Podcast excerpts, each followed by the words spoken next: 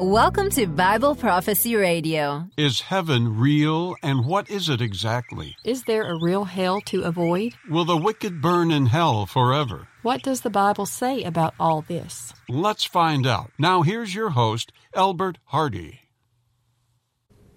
Hi, everybody. Welcome to episode 11 of Bible Prophecy Radio. I want to talk about the future of the world, the universe, and you and me, people. In the Christian church, you find all sorts of ideas about what heaven is all about.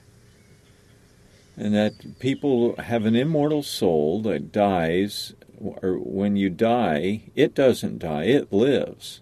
It keeps right on going, never even a blink one second after you die, you know. And I heard Dr. Erwin Lutzer in Tampa say, um, and and by the way, he does a very good impression of Billy Graham. If you close your eyes, you could imagine Billy Graham being there, and it sounds just like him. But anyway, he wrote, uh, I think, or co-wrote this book about one second after you die, and, oh man. Is it about going to heaven or hell where you'll spend eternity? Can we spend eternity? In my view, you can't spend eternity. You dwell in it, you live there. But this idea of going to heaven, when you go to Hollywood and let them look at it, look at Gladiator. Well, everything's beautiful in the world, it's full color and everything, but when he dies, yeah, his wife's there and his boy, but everything's sepia. Ugh, how miserable can you get? And that's their best shot? And then you see these commercials, and there's little babies with wings out the back, and they're only in their diapers, and they're floating around in clouds. And, you know, ask your pastor what heaven is all about. But here's what it means to me. Verse 16 of chapter 51 of the book of Isaiah. This one verse capsulizes the entire plan of God, in my view. He says, I, and this is reading out of the Moffatt translation, I put my words into your lips and hid you in the shadow of my hand when I spread out the skies and set the earth, when I told Zion that they were my people. Now, that doesn't sound like much in this translation. I want to read to you the way it was put in the NIV. Okay, here it is in the NIV. I have put my words in your mouth and covered you with the shadow of my hand. I who set the heavens in place and who laid the foundations of the earth, and say to Zion, You are my people. And here it is in Young's literal translation of the Bible. And I put my words in thy mouth, and with the shadow of my hand have I covered you, to plant the heavens and found the earth, and say to Zion, You art my people, or my people thou art. I like the King James actually a little bit better than all of these.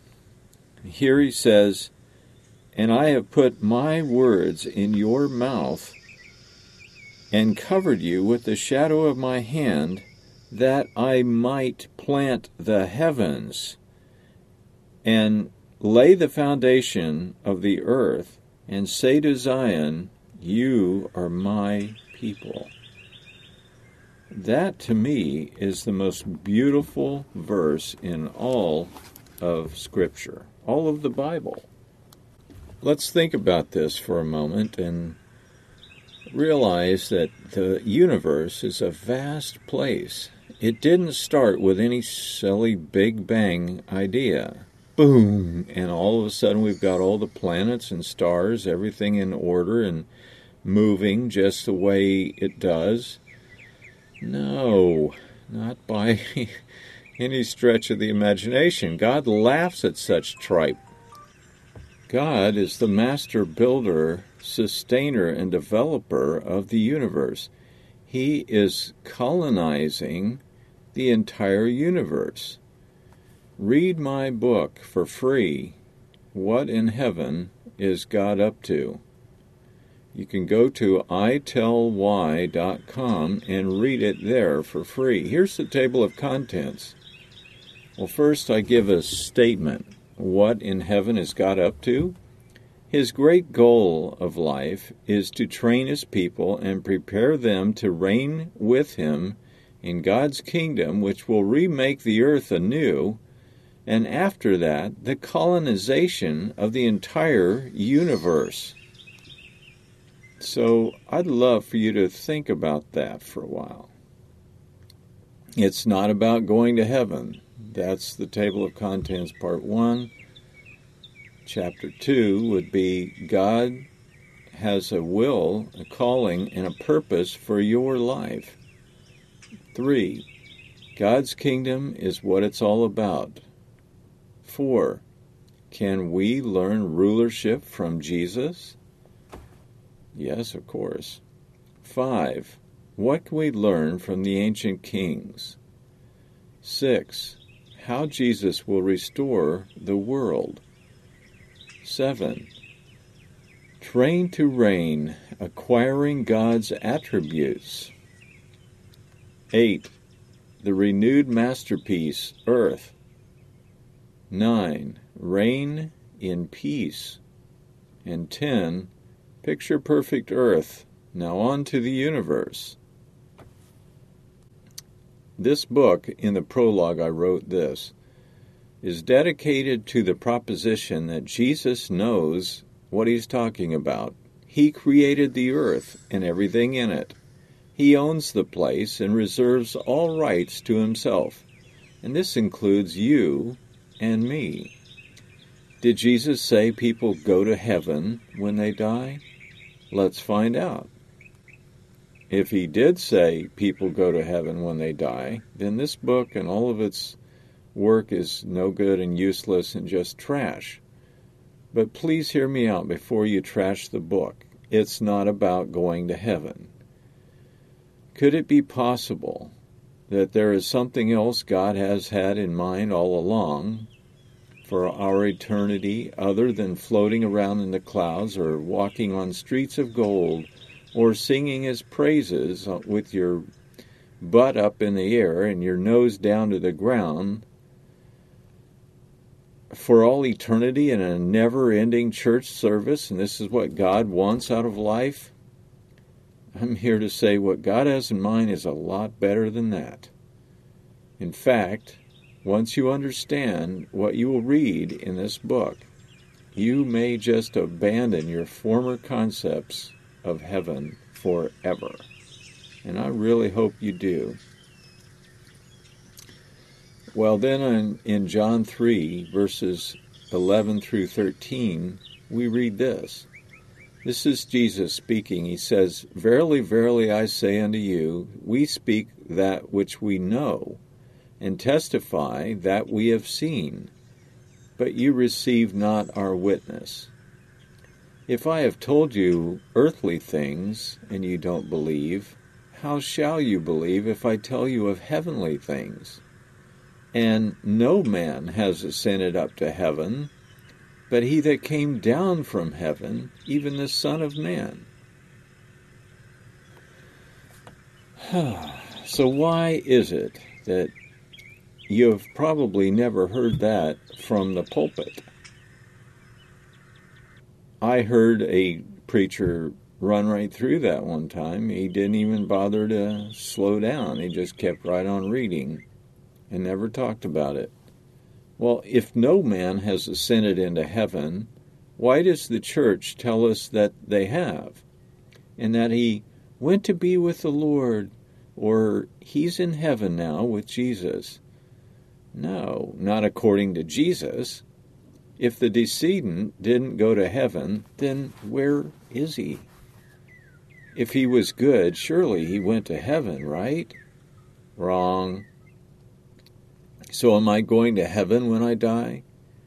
What exactly does going to heaven mean? Why isn't that in Scripture?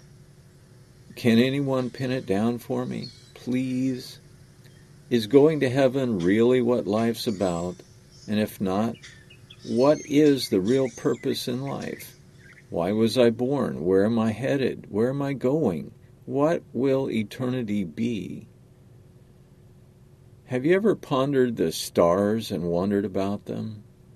Aren't you awestruck every time you get to see the night sky on a clear night? Why did God build all those stars? What in the universe is God up to? Well, if you turn to Isaiah chapter 45 and verse 18, you will hear that God uh, not only created the worlds and all that in them is, he did so for a purpose.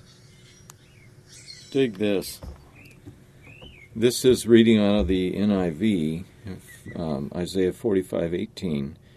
This is what the Lord says. And when it's all caps like this, it means Elohim, or the great God, who created the heavens. He is God, he who fashioned and made the earth and founded it. He did not create it to be empty, but formed it to be inhabited. I'm going to read that again in case you missed that. For this is what the Lord says He who created the heavens, He is God who fashioned and made the earth and founded it. He did not create it to be empty, He formed it to be inhabited. He not only formed the earth to be inhabited, but the entirety of the universe. Think about that, will you, please? I know many writers of late have composed books about heaven, like Randy Alcorn, Joni Eareckson Tada, Billy Graham, Erwin Lutzer, just to name a few. But here is the point I wanted to make about Dr. Erwin Lutzer. I mean, to me, their ideas are quaint, they're cute, they're puny, they're tiny, nearsighted, weak, and they paint God as an unimaginative, colorless, powerless, small minded, far from the great visionary and powerful adventurer he really is. They seem to go to great lengths to de- detail the uh, vivid colors and rainbows and streets of gold, and using a single word or two from the book of Revelation, add the rest from the pages of their own imagination. So let's go on down to a story I want to tell you rather quickly, and then let's move on to the hell idea. One pastor um, and I went on a camp out, and we're about 20, 30 miles away from the next nearest human. And the night sky is all aglow with stars and planets and everything all over the place, just billions of them. And so we got into a conversation about heaven. Do you think boredom would take over after about 15 minutes if there were no life out there? If there wasn't anything to do but just look at it or the stars to shine little minuscule lights on the planet of the earth? Yeah, I think I would get bored with it. But when we talked about this uh, view, his view of heaven, he said, well, it'd be like the holodeck on the Starship Enterprise, I think he said. here you step into a magic black room with white grid lines on all the walls and floor and ceiling, and then you touch a few buttons on the computer screen, and then uh, the room suddenly transforms into a bright sunlit world, and I'm riding on horseback through the woods by a lake. And another day I could program it to be playing tennis or golf or something. But to me, one fun game after another is a real snore if that's all we got to do is play around and get nothing accomplished. We have creative minds that are there to build and construct and adventures to go on and science to uncover and such. So I told him what my vision of heaven is. Well, it's straight out of Scripture. We've already talked about it. I've covered you with the shadow of my hand, that I might plant the heavens and say to Zion, You are my people. We are built to be God's children. As His children, we're going to do what He does. It's not about going to heaven and going to eternal retirement. No, no, no, no. Now, you can also look across on the left side, and down at the bottom on my website, itellwhy.com, is my book, Why Lie About Hell? 40 Good Reasons to Tell the Truth. And then I say in the prologue, hell is defined as the ever burning lake of fire where the damned go to consciously be tortured in the flames for all time to come. Thus, God, who, since he is in control of the universe, is made out to be a cruel, vindictive ogre who sets up his own children for a fall, then lets them fall, and then tortures them endlessly without relief. How liberated would you feel if you knew for sure that your deceased parents or loved ones are not there and never will be there. If you're like me, you would feel free from this ball and chain that most Christians have carried around for all their lives. In the flames of hell, the wicked would feel pain, according to some preachers, like Dr. Erwin Lutzer of the Moody Church in Chicago, which I heard say when he spoke at Tampa, face to face, his face to mine, he said that these people, these wicked people, will feel pain 100 times greater than we can feel anything on earth. Did you ever get stung by a wasp? That does not feel good, and there could be some swelling and other problems as a result of this. Why did I bring that up? Because I got stung twice today by a wasp. But anyway, I couldn't believe he said such a thing because there's nothing like that anywhere in Scripture. And this is a doctor of divinity in the Moody Church. Well, anyway. Hell is perpetrated by conniving or else seriously misinformed preachers. The conniving ones perpetuate it for two reasons one, to scare the faithful into their pews, and two, to scare them so badly they give up their hard earned money for nothing while the preachers laugh all the way to the bank. To me, this is fraudulent and wrong. This whole doctrine is fraudulent and wrong. This foul doctrine is one of the main reasons there are atheists. They cannot connect a loving, merciful God with the doctrine of eternal conscious torment. And I'm one of those people. I'm not an atheist, but I can't buy this. There's nothing, nothing in Scripture that says anything close to that. So, here are my 40 reasons. The cross itself disproves hell because Jesus was not banished to go there. Think about that.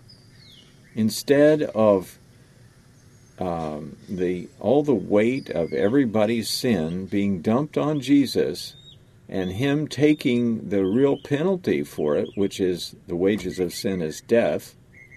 No, instead, Jesus, if that were real, would have to be burning in hell in great torture and torment forever. But since he did not go there, you've got two choices. Either you do not have a Savior in Jesus, or there's no such thing as eternal conscious torment. And you can read the rest of that uh, reason number one. Reason two no scripture relegates God as a torturer. Three, there's no such thing as separation from God. Four, the wicked will be ground into powder, according to Jesus himself. Five, God himself declared, The wicked shall sleep a perpetual sleep and not awake. You don't believe that? Jeremiah chapter um, 51, verses 39 and 57. Look it up. 6. God can and will kill and devour the wicked permanently and forever. They will be forgotten.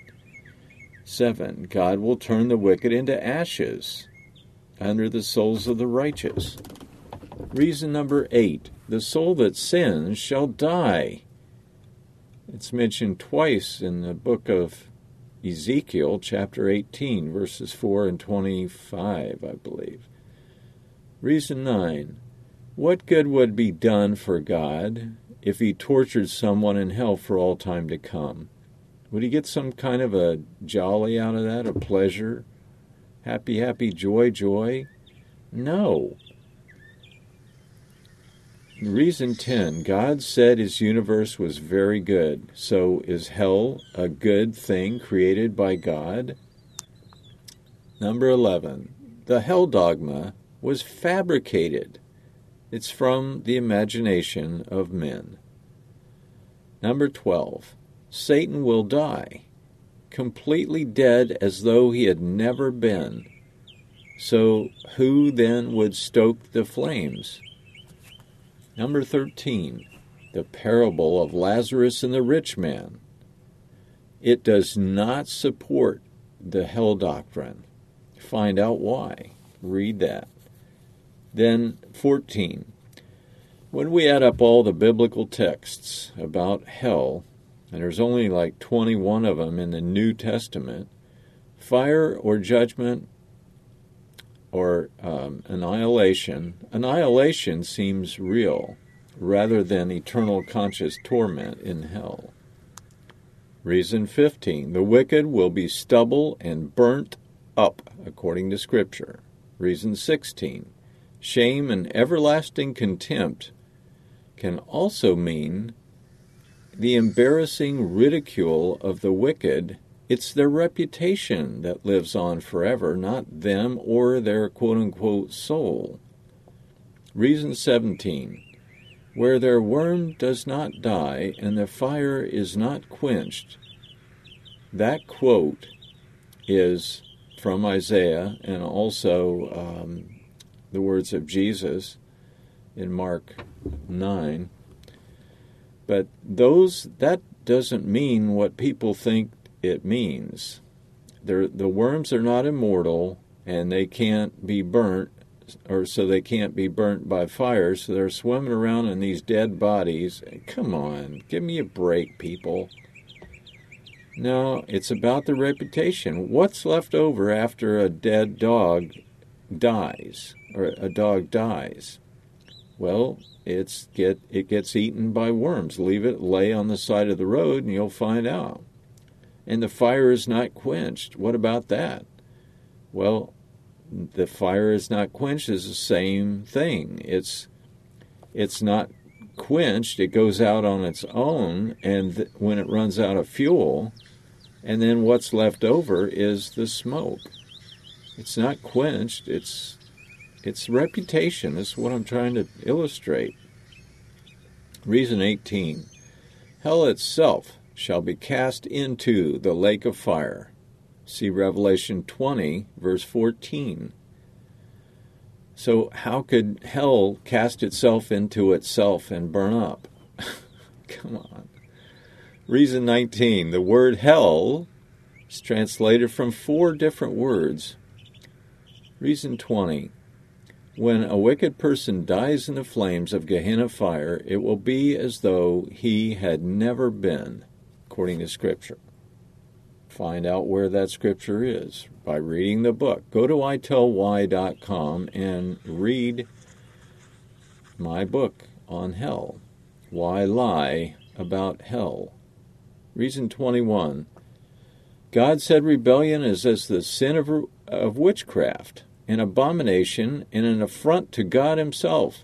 So why would He Himself tolerate it for all time to come by listening to His rebellious children uh, shout epithets at Him?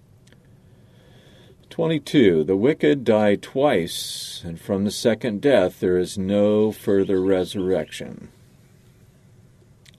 Reason 23. If we must put on immortality to live for all time to come, then we will have spirit bodies which cannot feel pain.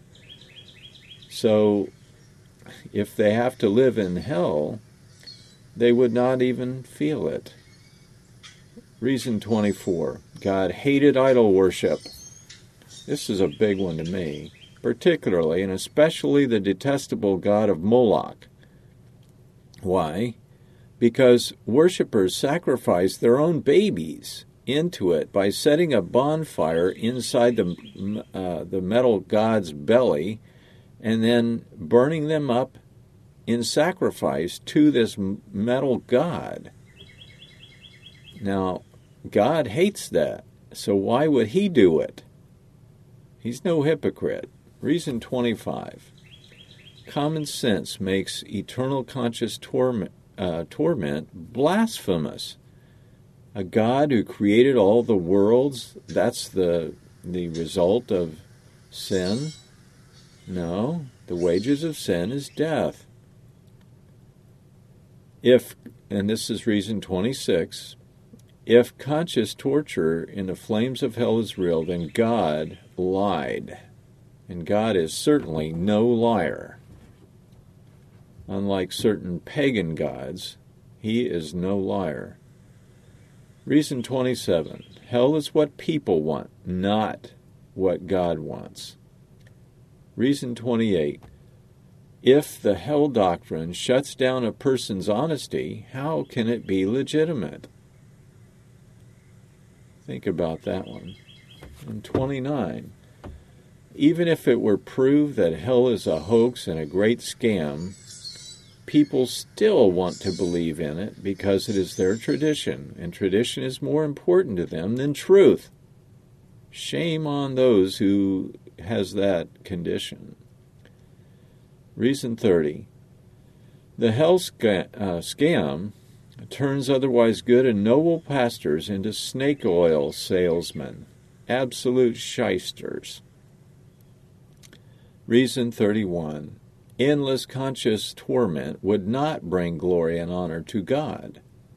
So why would he put up with it? Reason 32. Preachers say that all sinners who die before repentance and faith in Jesus will go to hell to consciously burn for all time to come. But it's not biblical. So where'd they get this idea? From the Catholic Church, maybe? From ancient mythology like Plato and Aristotle and Socrates, the ancient Greeks, the philosophers. It's a philosophy, it's a, it's a belief system, but it's not in the Bible. Reason 33. Jesus now has first hand experience of what it's like to be a human being and feel what it's like to be tortured in his own flesh. So why would he want to torture others in the flames of hell for all time to come? It doesn't add up. Reason 34. If you buy into the hell scam, Satan has you right where he wants you, deceived by a doctrine of devils. Reason 35. Other religions. Islam, for example, have hell as this ever burning place of endless conscious torture, so how can it be even remotely Christian? Reason 36. Jesus said, If you continue in my word, and that's a big if, if you continue in my word, then you are my disciples indeed, and you shall know the truth, and the truth shall set you free. John 8 31 through 32. You want to be free from the worry of hell?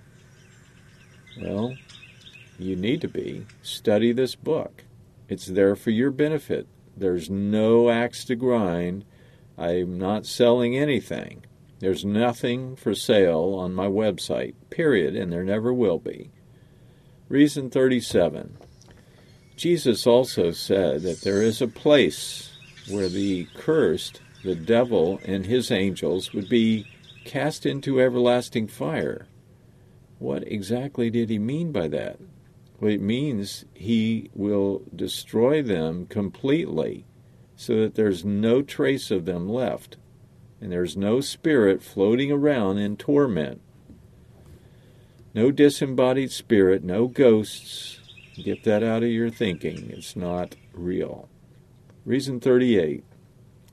According to the apostle John in John 3:36, he that believes on the Son has everlasting life, and he that believes not the Son shall not see life, but the wrath of God abides on him. Well, the wrath of God does him in forever. He will be dead and gone and forgotten. Reason 39. If wicked people really suffer forever in hell, then where is the victory over sin? And lastly, but not least, reason 40. If hell is real, there would be no reconciliation to our sin, thus nullifying, nullifying the work Jesus accomplished on the cross. And then I go into my dissertations on each one of those reasons. Reason one, remember, the cross disproves hell because Jesus did not go there.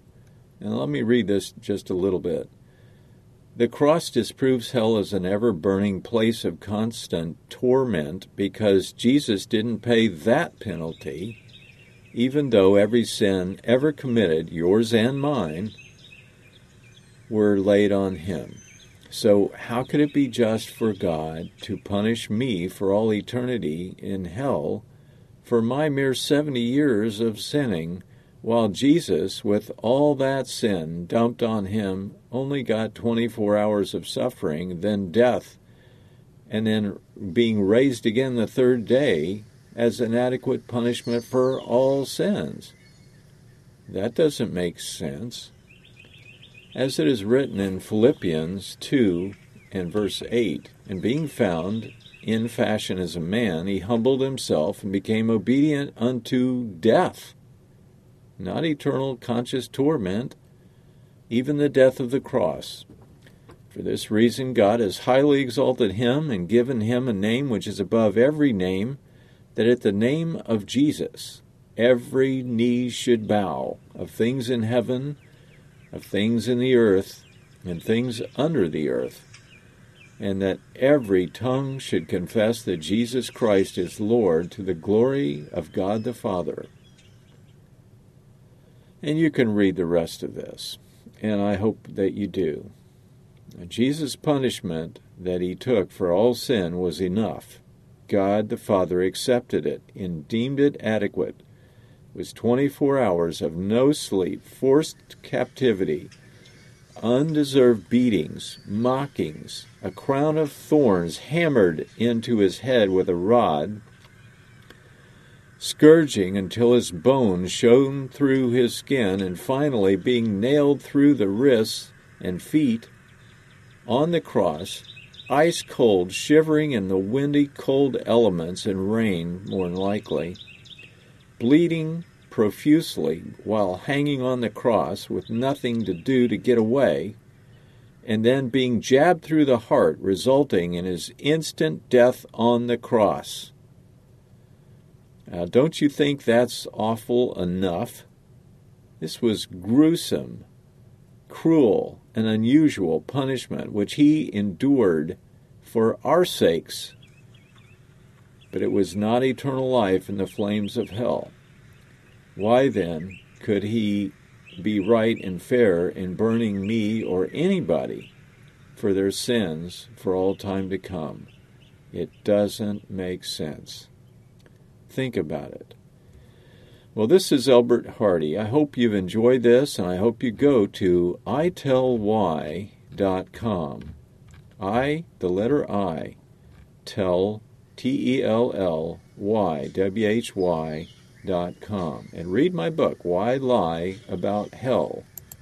You can read all eight of my books. You can download them for free. You can print them. It's that there's PDFs on each and every one of them. You can just print. Go ahead and print it and study it. Take it to your pastor. I dare you. I'd love for you to do that. I think you'd have a lot of fun doing that. And the other book, What in Heaven is God Up To? You can also read The Rebirth of Planet Earth, Why End Time Prophecies Matter, Why Kingdom Come, why I Test Your Bible IQ, Why Jesus Matters Now, and Why I'm Evolution Free. It's all for free. Well, until next time, this is Albert Hardy saying go to my website, enjoy it, and learn truth and embrace it. That's what you want to do. You'll learn what life's really truly about. I care about you because you care about prophecy. Thanks for listening. See you next time.